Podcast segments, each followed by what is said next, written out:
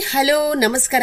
This is Mrs Rekha Upadhya ನನ್ನ ಅನುಭವಗಳು ಪಾಡ್ಕಾಸ್ಟ್ಗೆ ನಿಮ್ಗೆಲ್ರಿಗೂ ಸ್ವಾಗತ. ಬನ್ನಿ ಸ್ನೇಹಿತರೆ, ಇವತ್ತಿನ ಈ ಹೊಸ ಸಂಚಿಕೆಯಲ್ಲಿ ನಾವು ಸುಂದರವಾಗಿ ಅರಳಿ ನಿಂತ ಹೂಗಳ ಬಗ್ಗೆ ಒಂದು ಚಿಕ್ಕ ಕಥೆಯನ್ನ ಕೇಳಿ ಆನಂದಿಸೋಣ. ಒಂದು ಸಣ್ಣ ಹೂದೋಟದಲ್ಲಿ ಸುಂದರವಾದ ಪುಷ್ಪಗಳು ಅರಳಿ ನಿಂತಿದ್ದವು. ಇದನ್ನು ಕಂಡ ತೋಟದ ಮಾಲೀಕ ತುಂಬಾನೇ ಸಂತೋಷಗೊಂಡು, ನನ್ನ ಶ್ರಮಕ್ಕೆ ತಕ್ಕ ಫಲ ದೇವರು ಕೊಟ್ಟಿದ್ದಾನೆ ಅಂತ ಅಂದುಕೊಳ್ತಾನೆ.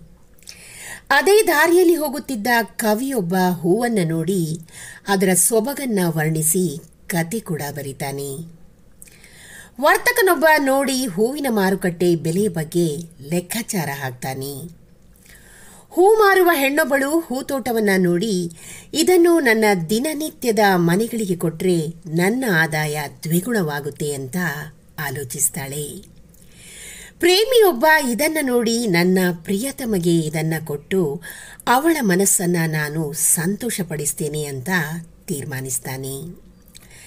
ಅದೇ ಪ್ರಕೃತಿ ಪ್ರಿಯನೊಬ್ಬ ನೋಡಿ, ಆಹಾ ಸುಂದರವಾದ ಪ್ರಕೃತಿಯ ಸೊಬಗು ಇದು. ಇದು ಹೀಗೇ ಇರಲಿ ಅಂತ ಅಂದ್ಕೊಳ್ತಾನೆ ಮತ್ತೊಬ್ಬ ಪುರೋಹಿತ ಈ ಪುಷ್ಪಗಳು ದೇವರ ಪೂಜೆಗೆ ತಕ್ಕ ಹೂವು ಅಂತ ಅಂದ್ಕೊಳ್ತಾನೆ ಅದೇ ದಾರಿಯಲ್ಲಿ ಬಂದ ರಾಜ ಈ ಸುಂದರವಾದ ಹೂಗಳು ಅರಮನೆಯ ಶೃಂಗಾರಕ್ಕೆ ಸರಿಯಾದವು ಅಂತ ಅಂದ್ಕೊಳ್ತಾನೆ ಸ್ನೇಹಿತರೆ ಹೀಗೆ ಬೆಳಗ್ಗೆ ಅರಳಿ ಸಂಜೆ ಬಾಡುವ ಪುಷ್ಪಗಳಿಗೆ ಇನ್ನಷ್ಟು ಮತ್ತಷ್ಟು ಅಭಿಪ್ರಾಯಗಳು ಬರ್ತಲೇ ಇರ್ತವೆ. ಅಂದಾಗ ಈ ಸಮಾಜದಲ್ಲಿ ಬದುಕ್ತಿರುವ ನಮ್ಮನ್ನ ಜನ ಒಬ್ಬೊಬ್ಬರು ಒಂದೊಂದು ರೀತಿಯಲ್ಲಿ ಕಾಣ್ತಾರೆ ಸ್ನೇಹಿತರೆ. ಅದಕ್ಕೆಲ್ಲ ನಾವು ತಲೆ ಕೆಡಿಸಿಕೊಳ್ಳೇಬಾರದು.